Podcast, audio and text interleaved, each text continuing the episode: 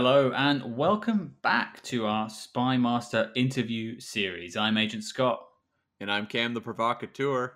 And Cam, we have a Remo Williams themed treat for everyone this week. That's right, we do. This is very exciting.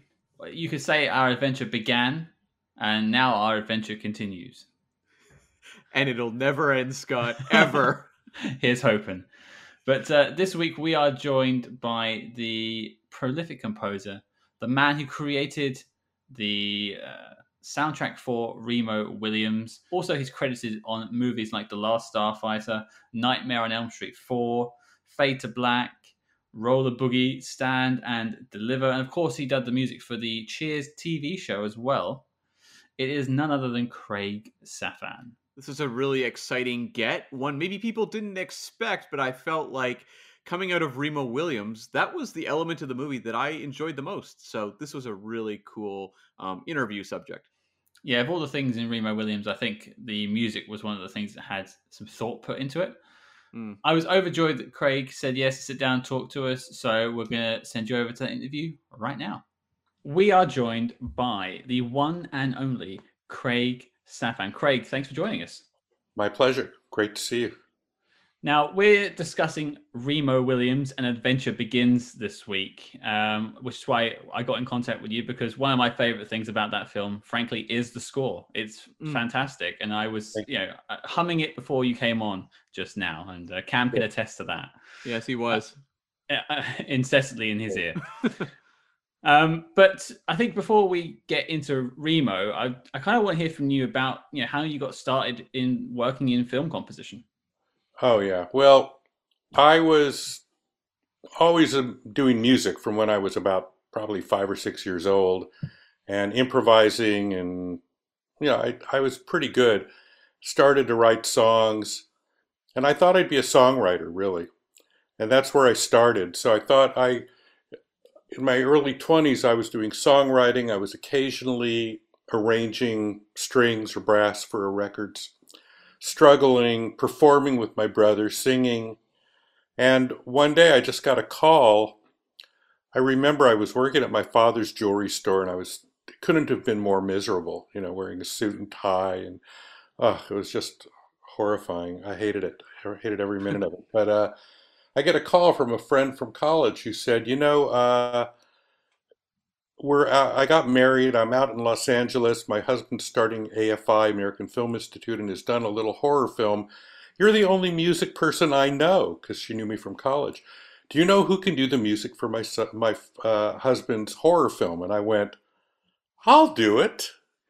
And uh, I did it, and the movie never got released. It was the director became quite famous eventually, John McTiernan, uh, you know, who did Predator and uh, all that sort of stuff.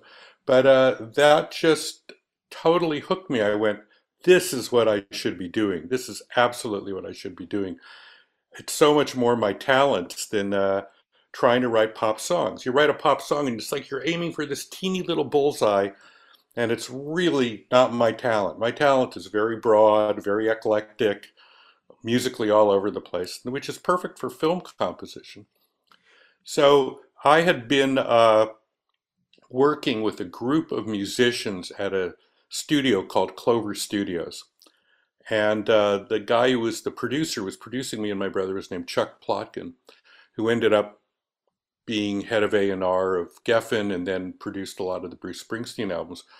But my friends, in fact, one of them who I was who we just spoke to earlier today, my friends, it turned out, who were playing on all the demos, their parents were all film composers. It was just totally uh, serendipity. So this friend who I was talking to a few hours ago is Peter Bernstein, who's a bass player, whose father happened to be Elmer Bernstein. Uh, then there was Andrew Gold, the great guitar player, whose father was Ernest Gold, who wrote Exodus. Then there was Wendy Waldman, who was singing and writing songs, and her father was Fred Steiner, who wrote the Perry Mason theme, a lot of the Star Treks, a lot of Twilight Zones, uh, Rocky and Bullwinkle theme. And so though I, I went, well, your dads are in film music. So I called them up, and the three of them basically became my mentors, each in very different ways. and helped me start my career. It was really, really amazing. Now, your first film was um, Acapulco uh, Gold, right?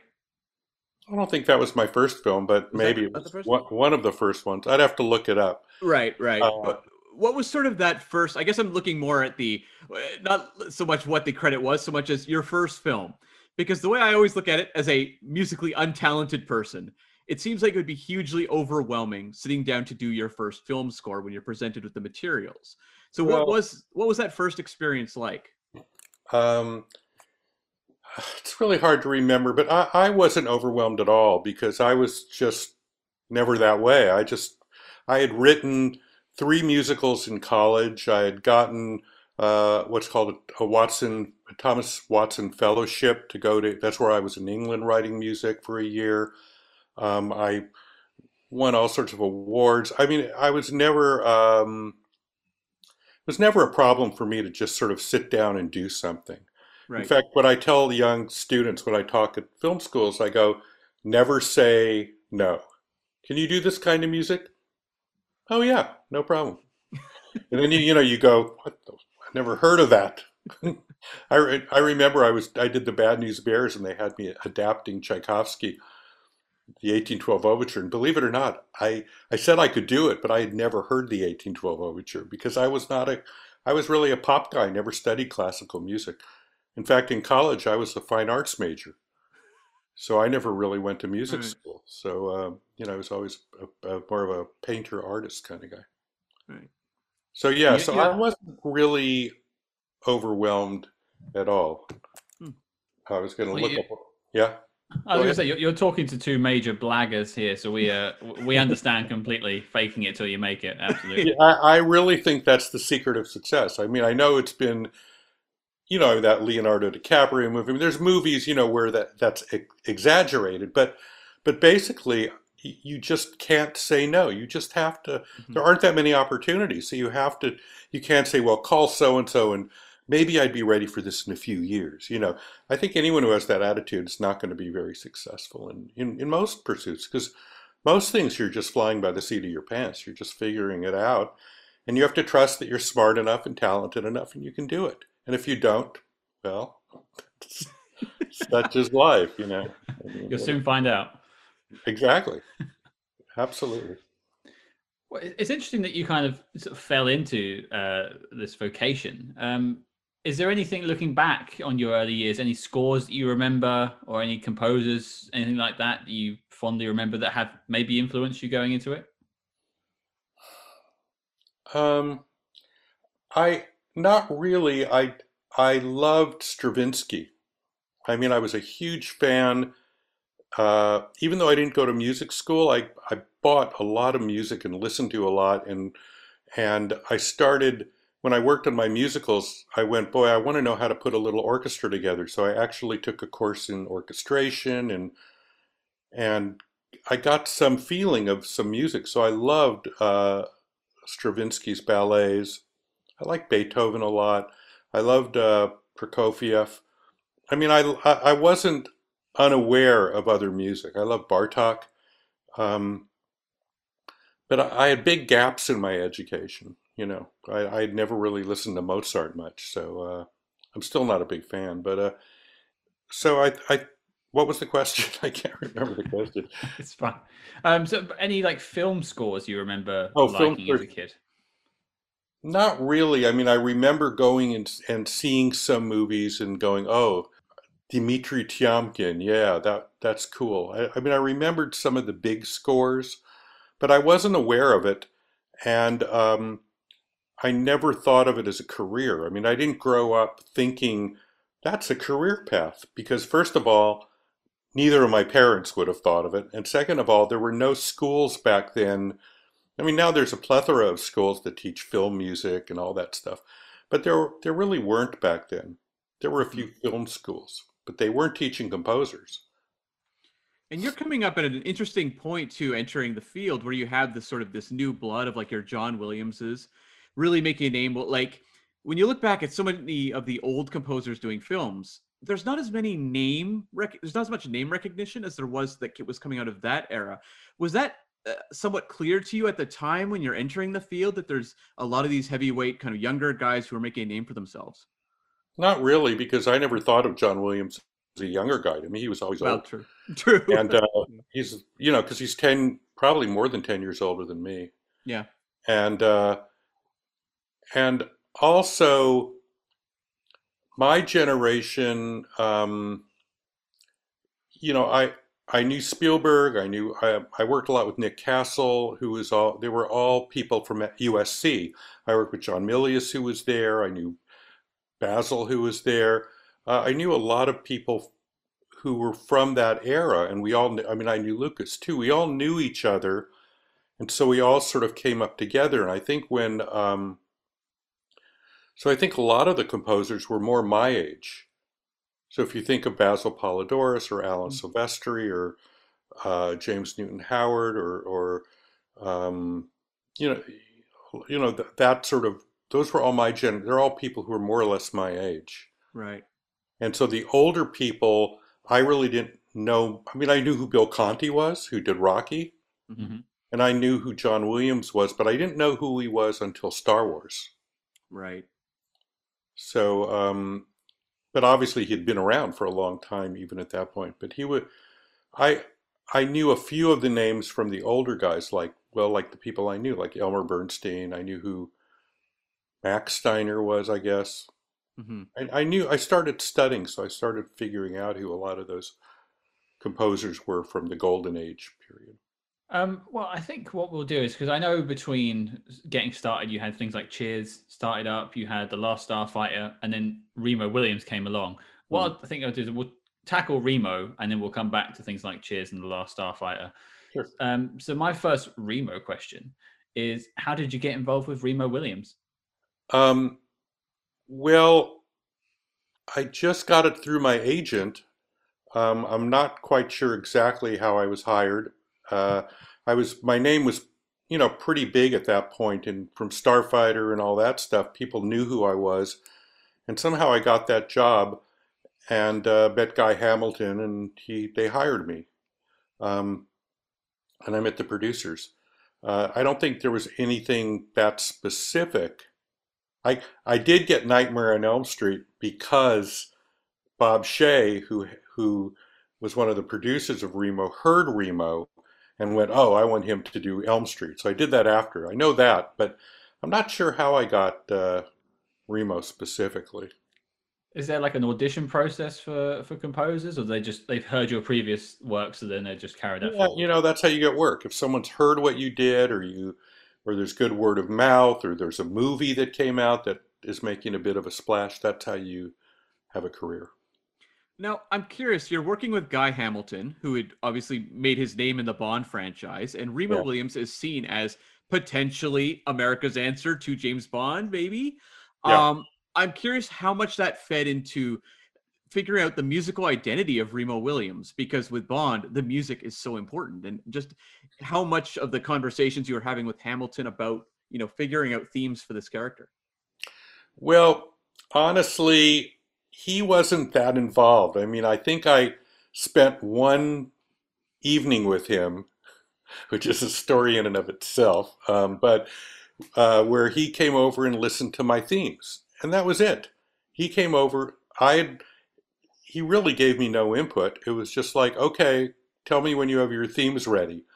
And I just thought, well, this is a big adventure piece, so you need a you need a hero theme. So every time Remo does something big, you can bring out the big brass theme. And then, of course, what was really interesting to me was the Korean subtext and the character of Chiun, and to do that music properly. So that was a, a big concern of mine. I uh, spent a huge amount of time at the UCLA Ethnomusicology Library researching Korean music because I didn't want it to, to sound like generic uh, Asian music, which is what a lot of movies at that point were, you know, where they're all sounding are they Chinese, are they Japanese, are they Korean, are they Vietnamese?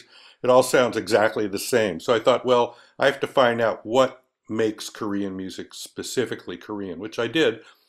And luckily, there is a huge Korean population in Los Angeles. I think there's the most Koreans here outside of Seoul. There's a Hmm. huge population, a whole place called K Town, if you live around here, which is Koreatown, which is a huge part of LA and restaurants and nightclubs and all that. And there were some Korean orchestras, so I, I hooked into those and learned how to write for those instruments and used a lot of that in the scoring of Remo. Hmm. And the slow theme, the one that goes da da da da da da da da da, is actually based on a Korean folk song. And what was interesting, I remember when Guy came over and I played him the big adventure theme, which he loved, and then I played him what I call Chiun's theme, which is that, you know, Mhm. little melody. He went, "Oh yes, I know that. That's from a Korean." He knew it immediately, which was sort of cool. I thought that was sort of interesting.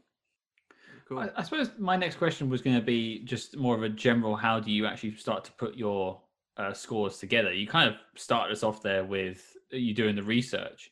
Um, but how do you go about? Do you read the scripts? Do you see a early Yeah. print of the film? How do you do it? Yeah, I don't really read scripts much. I, I mean, I have, but I don't find them very useful because usually the movies come out really different than the scripts. And also, I think as a composer, you're reacting to visual content. I don't think you can write music to a script. I think you're you're feeling what the visuals are, what the pacing is, what it looks like, and you're that's what I react to as a composer. Um, I think the first one of the first things I do as a composer would be to create the palette of the film. So, uh, and I think maybe this came from me being an art student first. So, if you think of Picasso, you know, he he went through a period where he just used blue. He went through a period where he used green. He went through a period where it was all cubist. And so that's sort of creating your palette. And I've always felt that's really useful in film music. So I did that with Cheers for sure. I did it, and I definitely did it with Remo. So, you know, with Remo, it's like I wanted, which is really a complex palette. I mean, that's the most complex film I think I ever wrote. You know, where it's like lots of synths. We had 24 tracks of synth, mm-hmm. we had a full orchestra, and then I had a Korean band. I had like about 10 Korean guys trying to play with everybody. And so that was, I, I sort of came up as that, that was the palette of the film. And I do that with every film. And that I think gives you limitations, which I think help you in your writing quite a bit. So that's the first thing I do. Then the next thing I do is I try to write the themes, but I sort of sometimes will go into the middle of the film and try to and just write some music that I know won't be, you know, in your face. It'll be buried. It's not that important. It, you just need to do it just to get a feel of it. And then I go back to the main title after I've gotten sort of my uh, bearings a little bit. I'll go back and do the main title a little later because I figure at that point I know a little more about what I'm writing. Right. So Now- that's the, that's the process. Okay, so you're you're talking about Chiun's theme as well as Remo's theme.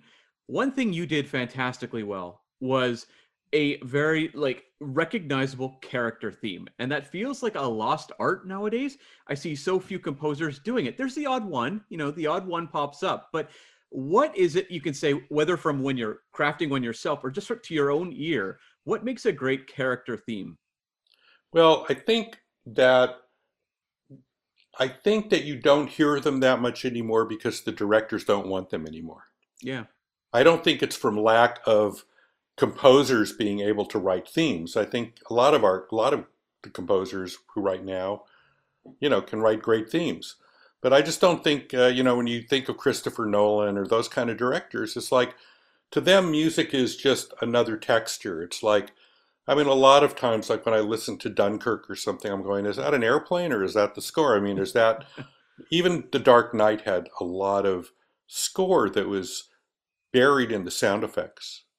Mhm. Um, and I just think that's the style. But what makes a great theme? I don't know. I think it just has to be really um, short, you know, not a lot of notes, and sort of in your face. I don't. I don't really know. I mean, I've always been pretty good at melody, so uh, I enjoy writing thematic music. I don't know what makes a great theme, though. I think.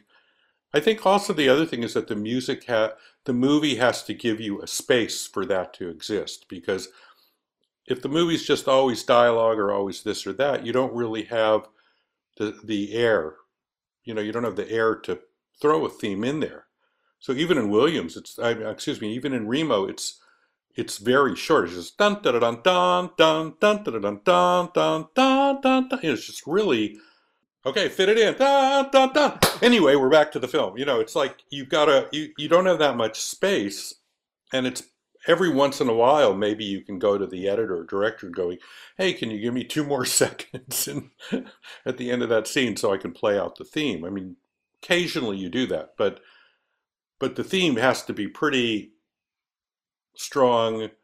You know, even the when you think of the John Williams themes, they're they're not very long. I mean, except for certain ones like E.T., where there's seems like there's much more space to develop something.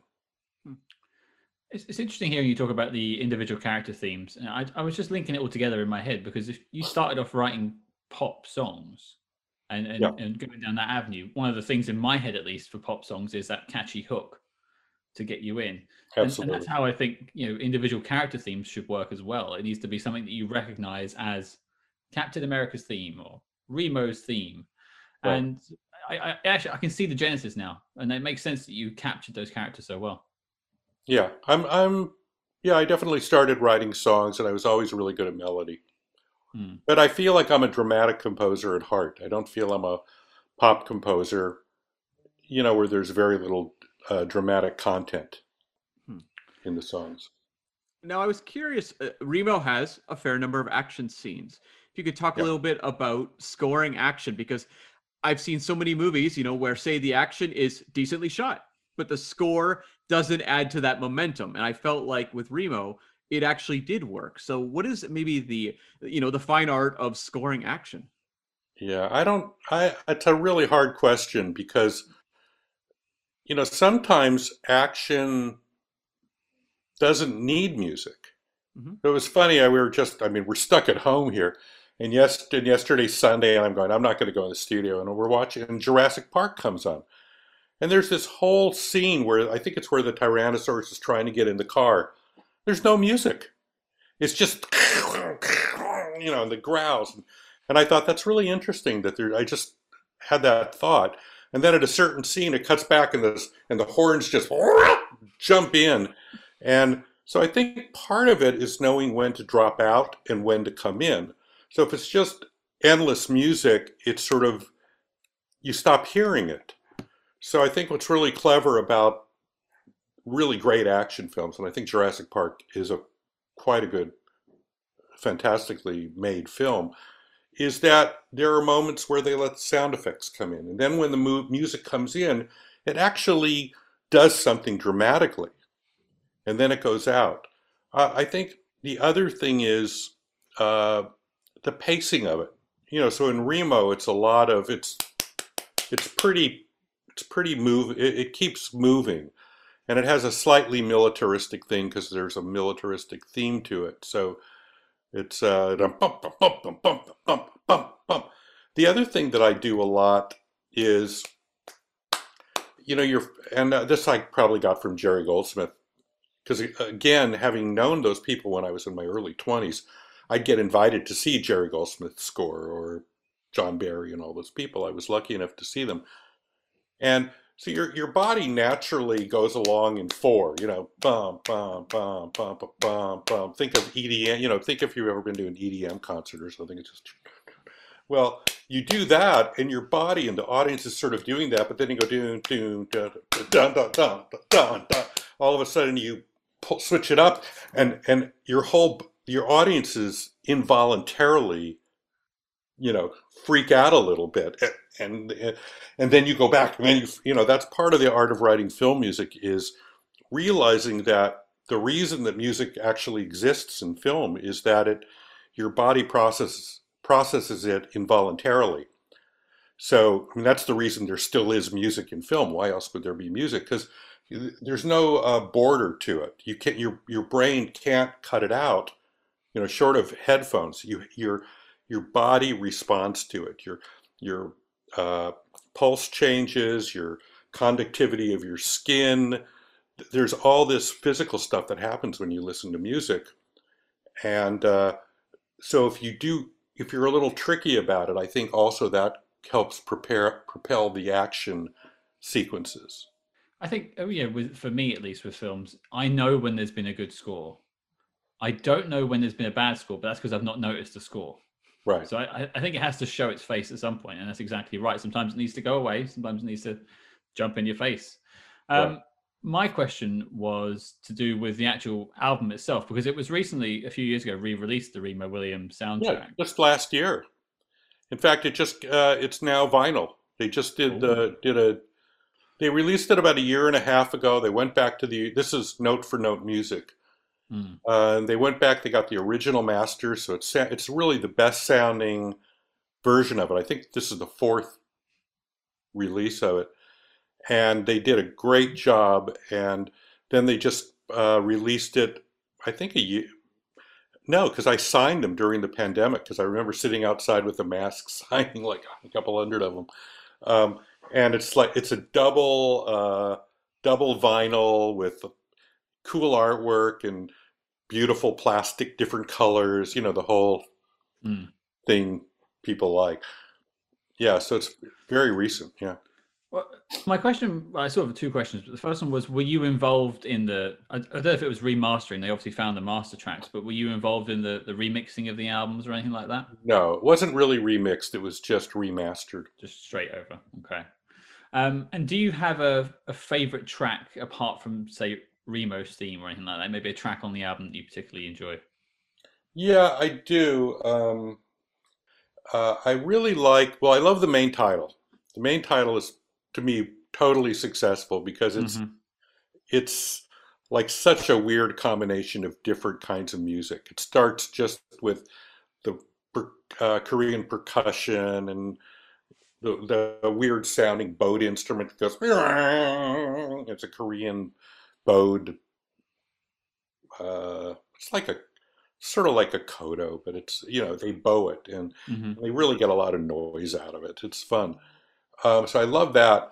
I like the cue when Remo is learning the training sequence where he's sort of up on the ceiling and walking around and the music's going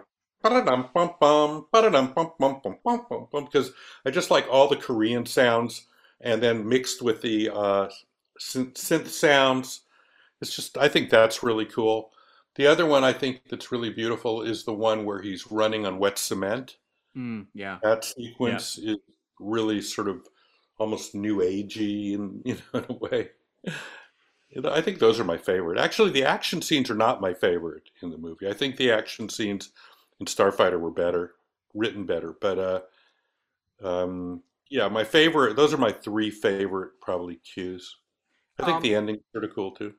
I just have a quick question about the Remo Williams TV project, the prophecy that they tried to get going, and I was just curious how involved you were in it. I'm guessing they they wanted to carry the theme. Did you actually score the? Pilot? I scored it. I scored it, and it's been released on a CD. Believe it or not. Hmm. Nice. Perseverance Records released that. um, yeah, you know, I have so little memory of it. In fact, when the guy who from Perseverance said he wanted to do it, I said, "Did I do that?" it was like I literally couldn't remember it. It was like a week job, and I had to do the score, but with a without all the time and money I had on the movie. And the movie was was a a lot of work putting that score together. I have to give a lot of uh, credit to the engineer Dennis Sands who mixed and recorded that because that was a monster to mix all those elements and make sense of them. Mm-hmm. He did a great job. Yeah, but I don't remember much about the TV pilot. I was involved though. I did right. do it. Okay. Um, well, I think we should just quickly spin off into I think some of your other films. I know for me, The Last Starfighter is the other one I think of when I hear your name, and I actually went back and rewatched it today, and it it just stands out. Again, the soundtrack for me is almost better than the film. It has its own it's its own entity for me. Yeah. Did you see the Blu-ray? They released the new Blu-ray of it like three I years. I didn't see that. I, I actually ended up watching a video today of you um, uh, uh, doing the orchestra for it recently, or it seemed a few years ago. I think you did that uh, and Remo on the same day. Yeah. Um, Yeah, uh, Starfighter was was a lot of fun, and it's turned into uh, you know something people write me about all the time, and it gets performed a lot Hmm. um, all over the world, and I've conducted it a bunch of times. Yeah, it's uh, I don't know what to say about it. It, uh, it I mean, it's interesting because I I was fighting imitating John Williams because that was so much of that time. And if I had gone a really different direction, it would have I would have just been fired basically. So I had to find a way to sort of make it my own voice, and I think I did. So, and I did that a bunch of ways. For example, you talked about each character having a theme. Well, in Starfighter, they really didn't. It's really pretty much one theme. Uh, there is a Centauri theme, but there, but it's ninety percent is this just that one theme. Bum, bum, bum, bum, bum, bum, bum, bum and it's just played in a million different ways. So it's so it isn't like in Star Wars. There's literally Princess Leia's theme, the Darth Vader's. You know, there's all these. It's really, really thematic in the in the classic sense. But this was just more like, well, I have one theme and I can play it wistfully, I can play it triumphantly, I can play it sadly, I can play it, you know, I can play it at 10 different ways. So that's, I think that was really successful. So I had a question. We covered Renny Harlin a while ago when we talked about The Long Kiss Goodnight. And you know, you referenced earlier working on Nightmare on Elm Street 4. I'm Yeah, just really yeah. curious. A couple things. Um, working with him on his first real major American film, Mhm. and then also entering a franchise that already has something of a musical identity and finding your own way to inject creativity into that. Right. Well, yeah, uh, I enjoyed working with Renny. I thought he was a really inventive uh, guy. I liked his photography a lot. His cinematography was beautiful. He was pretty involved um, with the music, not not really hands-on like that. I mean, which is good. I mean, I don't think a director should be, you know, like when you think of micromanaging like Michael Mann does with a composer, it dri would just drives you insane. But Renny was really involved. and He was really involved in the mix and the sound effects and all that. Um, and I think in terms of it being a franchise, well, I've talked to Chris Young about it. So Chris used an orchestra. He did the whole thing orchestrally. And I think I came right after him. And I wanted to do it totally electronically. So I and, and I had also I think just come off of a bunch of movies that were very orchestral and and I was I loved synthesizers. So um, other than that, I I had one uh, use of uh, Charles Bernstein's theme. I think I did it once. I just felt I I should. Nobody told me I had to. I mean, there was no nothing that came down that said, "Craig, you have to use that theme." I just thought it was proper, and it, you know, because it identified that film, that one little, th- and that's a theme with like ba da da da. It's like four notes or something. So that's going back to your idea of themes. Um, what I did do when I talked earlier about a palette, so these are like sub palettes in, in Elm Street. So the first palette is all electronic. Now, I don't want one real person playing. I'm playing it all. It's Synclavier and MIDI instruments, all that stuff. The second thing is, is that I saw at that point the franchise had gone from being a truly frightening theme movie to being a campy horror film. Okay, I had never seen it when I got hired, and I went back and watched the first one, and it was, and I found it really scary. Frankly, I thought it was really an effective horror film. But by the time I did it, and Freddie is like going, you know, it's the Roach Hotel. You can check in, but you can't check out. Squish. It's like, you know, I mean, it's so campy and sort of ridiculous. Also, the lack of anybody's caring or parents caring when kids are killed. It's like, oh, he's dead. Well, anyway, let's go to the and get a soda tonight. You know, it's like, it, it was totally ridiculous. So the so the music is a little cartoony, and what I did was that each sequence, each time, I mean, it basically is how how is Freddy going to kill each kid? Oh, this person's going to be on a pizza. This person's going to be turned into a cockroach. This right. So I really did a, each sequence had its own identifying sounds. Uh, so like when the first guy, uh, I forget the character's name is the the black kid. He's in a junkyard. So all those sounds are metal. All the music sounds are metal, like you're in a junkyard. The one where he does karate has more Asian sounds to it. So it's, it's sort of obvious like that. When she's a cockroach, I tried to get this sort of insect sound with a contrabass clarinet sample, which is like, you know, like, ah, like, like my ear is up against a cockroach, and that's what it sounds like. So each sequence had its own sound, Right. and uh, and so that was sort of how I handled it. Other than that, it was it sort of is what it it is what it is. What's amazing to me is that I know you say I know the last Starfighter has lived on for a lot of people. I think it was a touchstone for a certain generation, but Nightmare on Elm Street just goes on forever. I mean, I, constantly I'm looking right now. They sent me like this package of eight vinyl discs with all new artwork and you know it's constantly being repackaged and sold to fans it's Mhm. it's just the, the, it's really phenomenal how uh, how big it is you know Yeah. I mean, that franchise has a bit of a life of its own. It's, it's gone on for so long. that's what Um, i'm saying yeah yeah, exactly. Um, so the only question I had in in terms of Last Starfighter and sort of putting it up against Remo, um, of those two scores, which one do you do you prefer? well i have i have sort of a soft place in my heart for last starfighter i think that's just uh, is super successful that score top to bottom. And it was a it was also a great experience recording it. It was a lot of fun. Um, i mean remo was great too. I had no I had no conflicts on either of those pictures, but um, the director of Starfighter, uh, Nick Castle, is really a good friend of mine, and so it's it's like a pleasure to work for him. He and I are are really close. Guy, you know, Guy was pretty old when I did that film. hmm You know, you work on Remo. You also did the um, short-lived George Hamilton show, Spies, and we are a spy movie podcast. Oh, What's that? okay. And so I was Oh. curious, uh, you know, as a composer, what makes for a good spy movie score?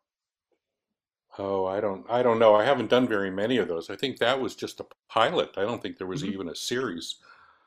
Uh, what I remember about, no, I think I wrote a song for that. I'm, I'm, I'm mixing it up. You know, I don't remember much about those. There, there were like I did so many. I mean, every year I would do six or seven projects, and Mm. and most of them are just a blur at this point. So, uh, except for the the bigger movies, and that was that was just a pilot. But I think I wrote a song for that. I think the main title was a song. Yeah. So I don't know what makes a good spy thing. I mean, what makes a good spy thing is John Barry's uh, James Bond, you know. And then what was the name of the guy who actually wrote the guitar theme? It wasn't John Barry. No, Monty Norman. Monty Norman, da da da da da da, you know that. So I mean, that's a great spy thing. I think the other amazing spy thing, which was a TV show, is Lalo Mission Impossible. I mean, that's Mhm. that's a great theme. Um, I don't, I don't know. That's fair. Hey, You know, to be I, fair, I haven't our, honestly done that many spy pictures. in our books, you Remo is a spy film in our book. So uh, Oh, really? you- you- yeah, okay. it's uh, he- he's a, he's kind of a secret agent. So that's that's why we uh, we chose this film. So uh, Yeah, there you he- go. You, you got Remo. He is, but I don't think of that as a spy film.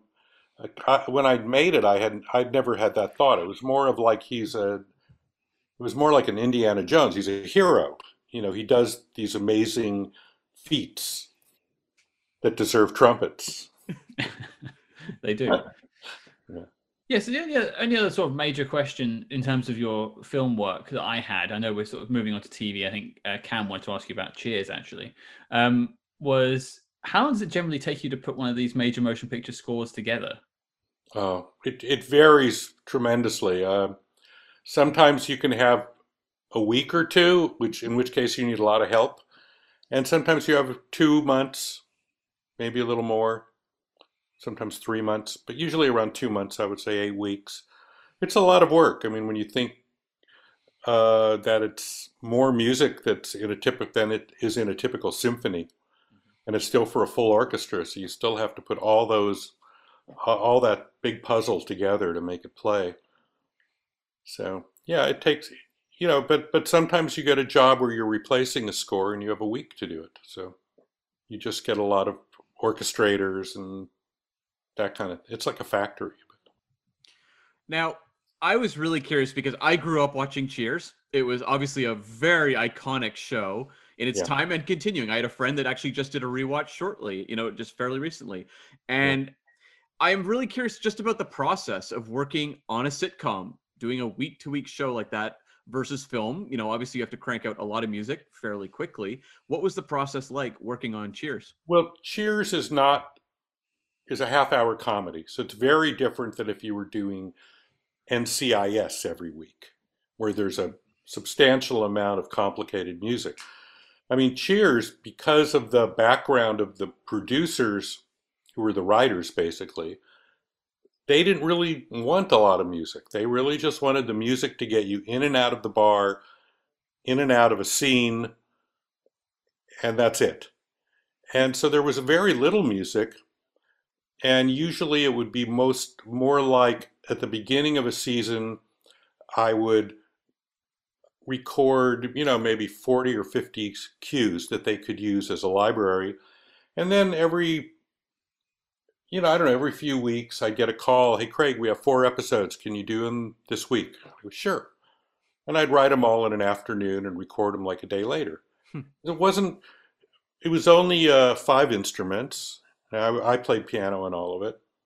And it was very uh, low key music. It was not like writing piccolo parts in the Last Starfighter, you know, and mm-hmm. and so it was it was it's not a intense job at all. Mm-hmm. And to me, Cheers, what I like about Cheers is that it's like you it like got, has this sound that it had from the very first episode to the very end. It has this sort of late night stride piano bar band sound that, that I really identified with that identifies with the show. Mm-hmm. Were, were you at all involved? Because I know you didn't write the um, the main theme song for the show. No, I, I, produced it, but I didn't write it. Okay, so what was sort of the process of working that song into the show and your music kind of playing off of that? Well, um, when I was hired to do the show by, by Jimmy Burrows, um, he already had the theme. He already had the song he liked. Because I said, well, can I write the theme? And he said, no, well, I've got a theme. But do you want to write the episodes? And I thought, oh, okay, why not? And I mean, I, it was like a side, Cheers was literally a side gig. It was like, you know, I'm, I have this job, but for one hour a week, I'm going to go out on the Venice Boardwalk and sell popcorn. I mean, it was literally that much work. So I said, yeah, I'll do it. And I came up with the idea. I heard the, the song, but I, I didn't really use the song in terms of the underscore. It was more like I thought, well, this is, uh, should have no electronics. It should be acoustic guitar, not electric guitar. And it should sound like you're in a bar. And I always thought of this bar in New York where occasionally at late at night, Woody Allen would walk in and play the clarinet.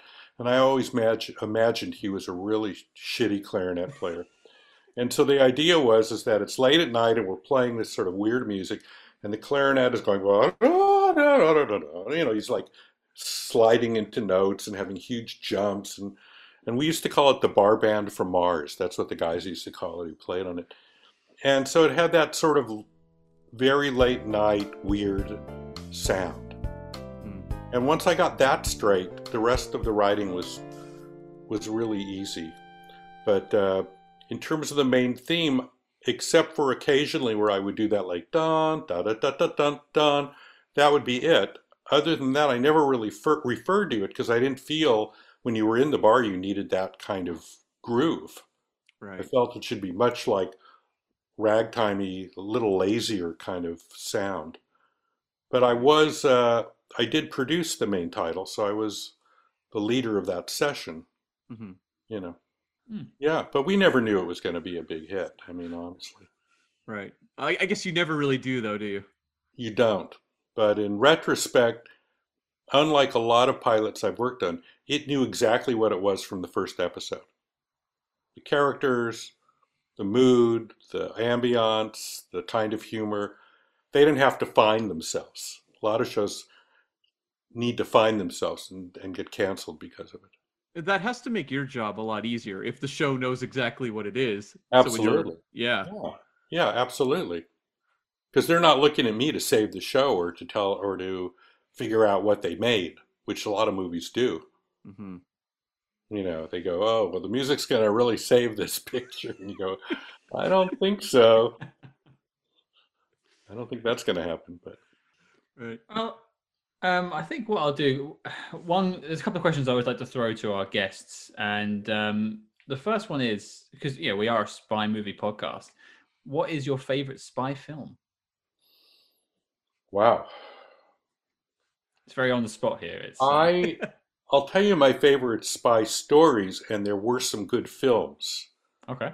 and that is the all the the Smiley, Yep. uh, Jean Le Carre. Mm-hmm. Those are the best spy books I've ever read. I love when Al- the Alec Guinness movies. I don't remember was a Tinker Tailor that he did. Yep. Um, I love. There's some really. Bill Nighy was in one of those. I mean, there's some great. Um, there's some some really really good movies made of those, and they're, you know, they're they're really, really excellent uh, spy things. I mean, the spy who came in from the cold is great. I don't remember the movie of that very well, though. I haven't seen that with Richard Burton. I think was Yeah. that in that, uh, but it, the story is phenomenal. Um, I don't really like the. I mean, I like some of the. I forget the name of him. The uh, the guy from who's like being chased the whole time. Oh, Jason Bourne? The Yeah. Jason Bourne. I mean, they're really well directed movies. The guy's a great director. Uh, I forget his name, but uh, um, I like those. I mean, the James James Bonds are just classics. So what can you say? I mean, I love them. I remember seeing them when I was really little. They're a lot of fun. I still think the one with Ursula Andress is the best one ever made. Yes. Yes. And maybe that's just because I was of that age where Ursula Andress was a big deal when I was an adolescent. You know, that was a pretty hot thing. Um, yeah, um, I'm trying to remember. There's actually some very good uh, television spy things that are being done recently, but I can't really remember remember them. In this isolation period, we we've been watching a lot of BritBox TV. You know, and you watch all the BBC stuff, and it's fun. You know, so there's some very good uh, spy and detective kind of shows. But I think the I think the the uh, John Le Carre or Jean Le Carre, however he says it, are, are really the best that I like that I would watch again. How about you? So, uh, I, I always put my hand up saying I'm not a very big uh, spy literature uh, reader, I should say. Um, I, I tend to stick with the films. That, that's why we Well, have which, this podcast. well, which film? Which film do you like the best? Um, if I'm going to put my finger on my favorite spy film right now, it's probably North by Northwest, Alfred Hitchcock. Yeah, well, listen, that's one of the greats. I, I teach a class in film music, and I mean, I always use that score. It's one of the absolutely best film scores ever written. And talk about a palette hmm that has a very specific sound to it, and a choice, the choices that are made. That's an amazing film. I, again, I don't think of it as a spy story, but it is. You're right, because with James Mason and the the microfilm and all that, but but in a funny way, that's the least part of it. Yeah. The big part of it is is him and her and all the in you know all the interaction and the chases. I mean, they're just amazing. How about you? What's your what's your favorite? I mean, North by Northwest is definitely very high on my list. I mean, I was a James Bond kid, so it's very hard Right. for me to not acknowledge James Bond because that's what got me into the whole genre in the first place. For me, I started with Roger Moore, but I've always said Roger Moore is my favorite.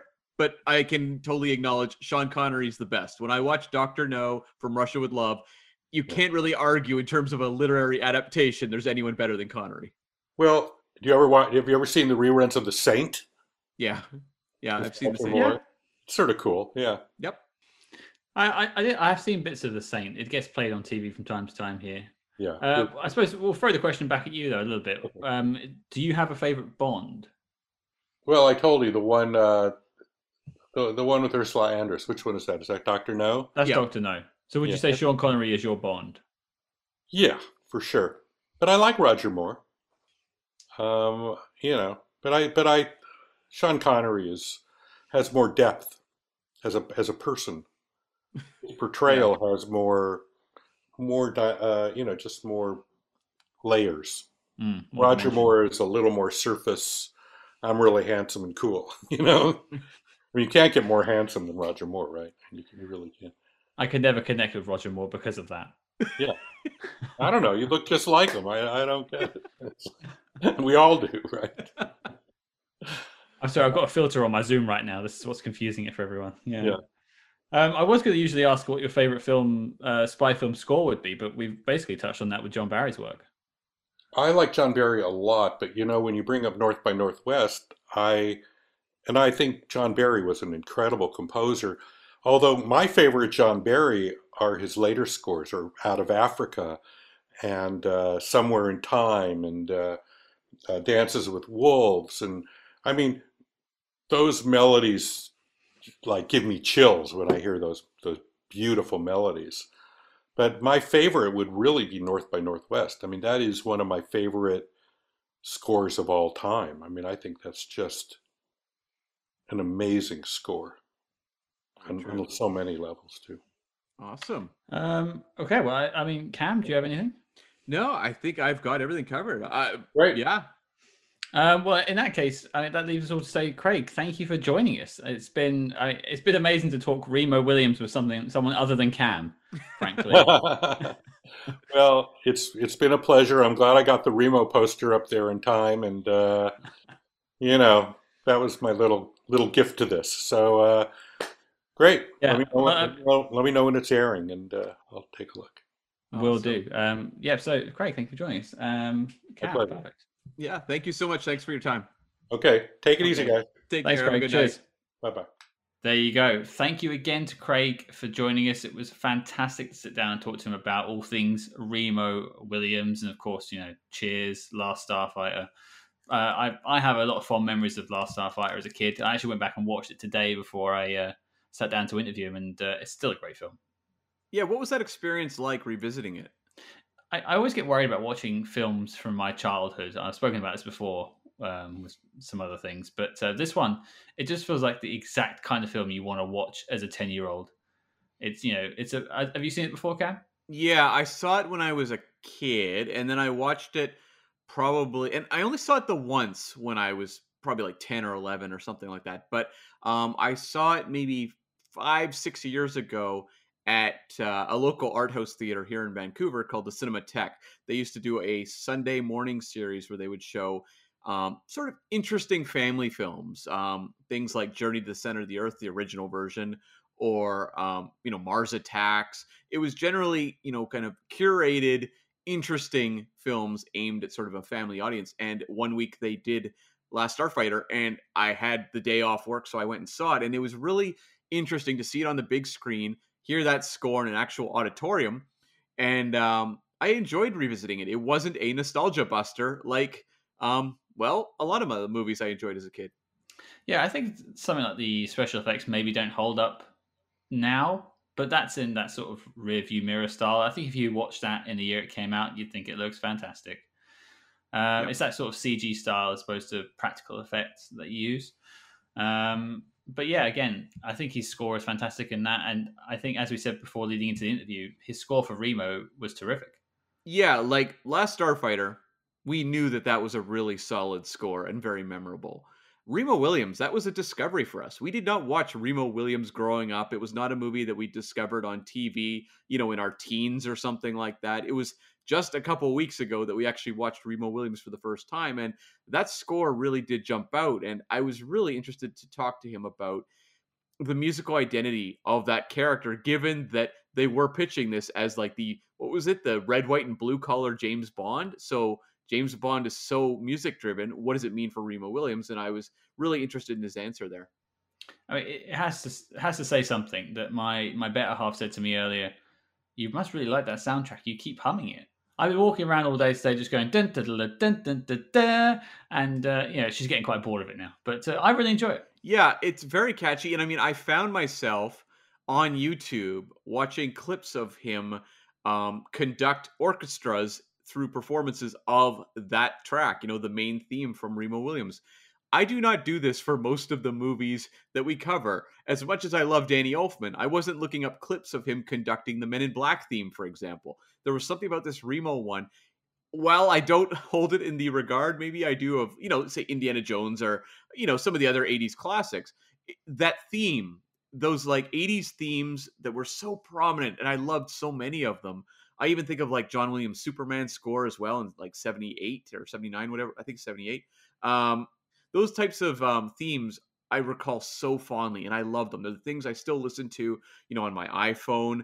And Remo Williams was like this lost discovery for me, one I didn't know existed that I was really excited to find and add to my playlist because it's so much fun to listen to.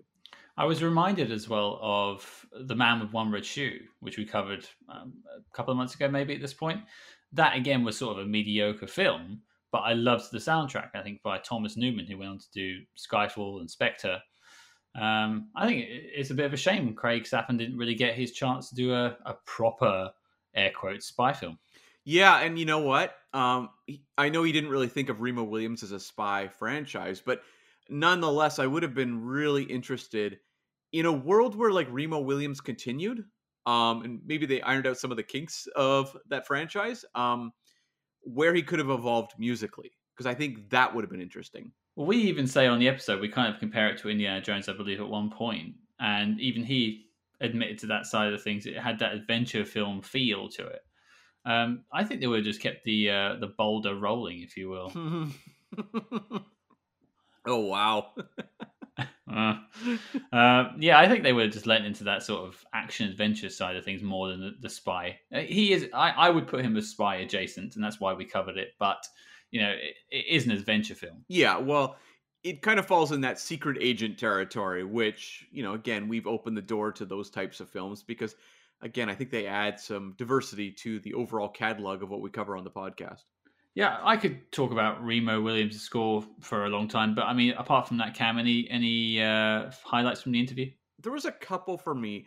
I was really excited to hear him talk about working on Nightmare on Elm Street 4, The Dream Master, because you know, it, eh, just in terms of um, that franchise, the music is quite recognizable, and you don't hear a lot of interviews where you know where composers talk about scoring, you know, an entry in a horror franchise. And that to me was just really interesting to hear him talk about some of the psychology behind the decisions he made in terms of composing the music for that score.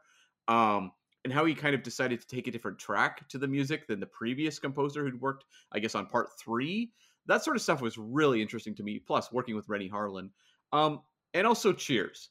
And now I know Scott, Cheers wasn't that big a deal for you growing up, right?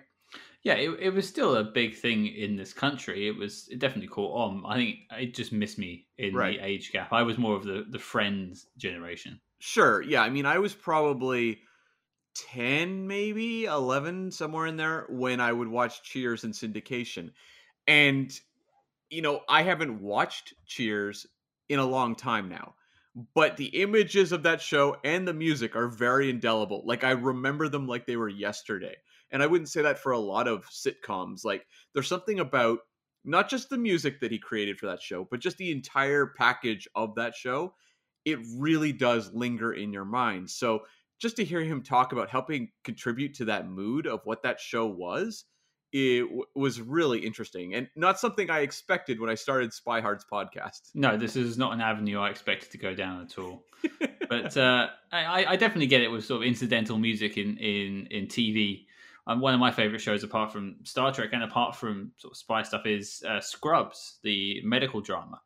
And I've I must have rewatched that show at least ten times. There's eight seasons, so that's a lot of time.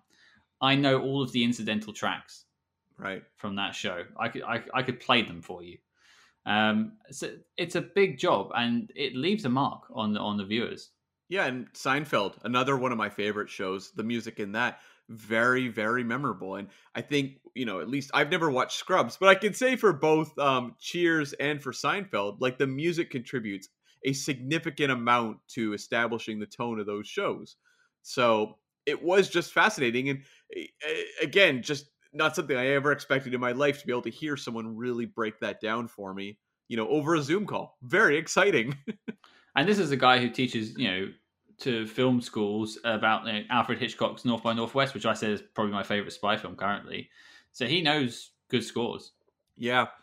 I do wonder of the people we talk to on these um, Spy Master interviews, when we ask them who is their Bond, will we ever get an answer that is George Lazenby or Timothy Dalton? I don't think you'll get those. I think you you stand a chance of getting a Brosnan. You stand a chance of getting a. I think we've had a Craig. Yeah, think Rawson Marshall Thurber said Craig. Um, I think we've gotten a few where they said, you know, Sean Connery, Daniel Craig, that sort of mm. thing. Hmm. Yeah, I, I don't think you're going to get a Lazenby or Dalton. Not to knock either actor. I think all their films are fantastic. I just think people just tend to think Bond and they go straight down the Connery or straight down the Moore or maybe Brosnan and maybe Craig. Will we ever get a David Niven? um, Depends if they've been smoking something before. no kidding. But no, all in all, this was really interesting. You know, in the past, we've talked to an actor, um, a director, a writer. Now we've got a composer. So I like that we're tackling different elements of the filmmaking process, and I can't wait till we get you know I don't know a gaffer in here. You know, I would love to get an art director on. I joke about the gaffer, but like an art director would be really interesting on a film that had a very recognizable you know, um, sort of set design to it. You know, I, I don't know that we're going to get Ken Adam back from the dead to talk about Bond, but someone who's created something along those lines, like that sort of very memorable visual look to their sets and their world, would be really interesting.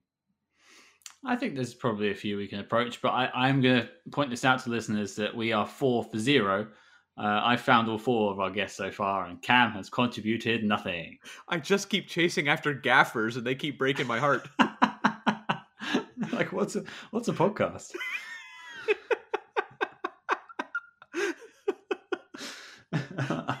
I'm strictly CNN, baby.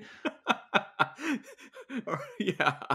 So, yeah, I mean, we'll have to look into this, but we again, we are looking forward to doing more of these spy master interviews in the future and bringing you access to um, filmmakers that um, maybe are outside of what you might expect us to be talking to. So, we we like to surprise, and I hope this was a pleasant surprise for those of you that listened. Yeah, the aim of the game for me is you know you, can search your podcast app now for an interview with I don't know movie star X who was in this bunch of films, and they've been interviewed a thousand times because they do all these press junkets, and the answers will mostly be the same. Um, I'd rather find us some interesting people to talk to that don't get spoken to enough, in my opinion mm-hmm, uh, yeah. and and try and get some insightful stuff. I mean, speaking to Nicholas Meyer about a Bond film, who would have thought it? Yeah. Um, but you know, thank you again for joining us, Cam. What do we have next week? We are going to be tackling Jason Bourne, the final question mark Matt Damon Bourne film. I, I haven't seen it as I mentioned uh, on the actual Remo episode from a few days ago. I'm looking forward to watching it, and um, yeah, the question mark I think still stands. It'd be interesting uh, to see if this franchise does continue. Mm-hmm, for sure. So don't forget to follow us discreetly on social media at Spyhards. That's S P Y H A R D S on Facebook, Twitter, and Instagram. But until next week, listeners, the adventure is just beginning.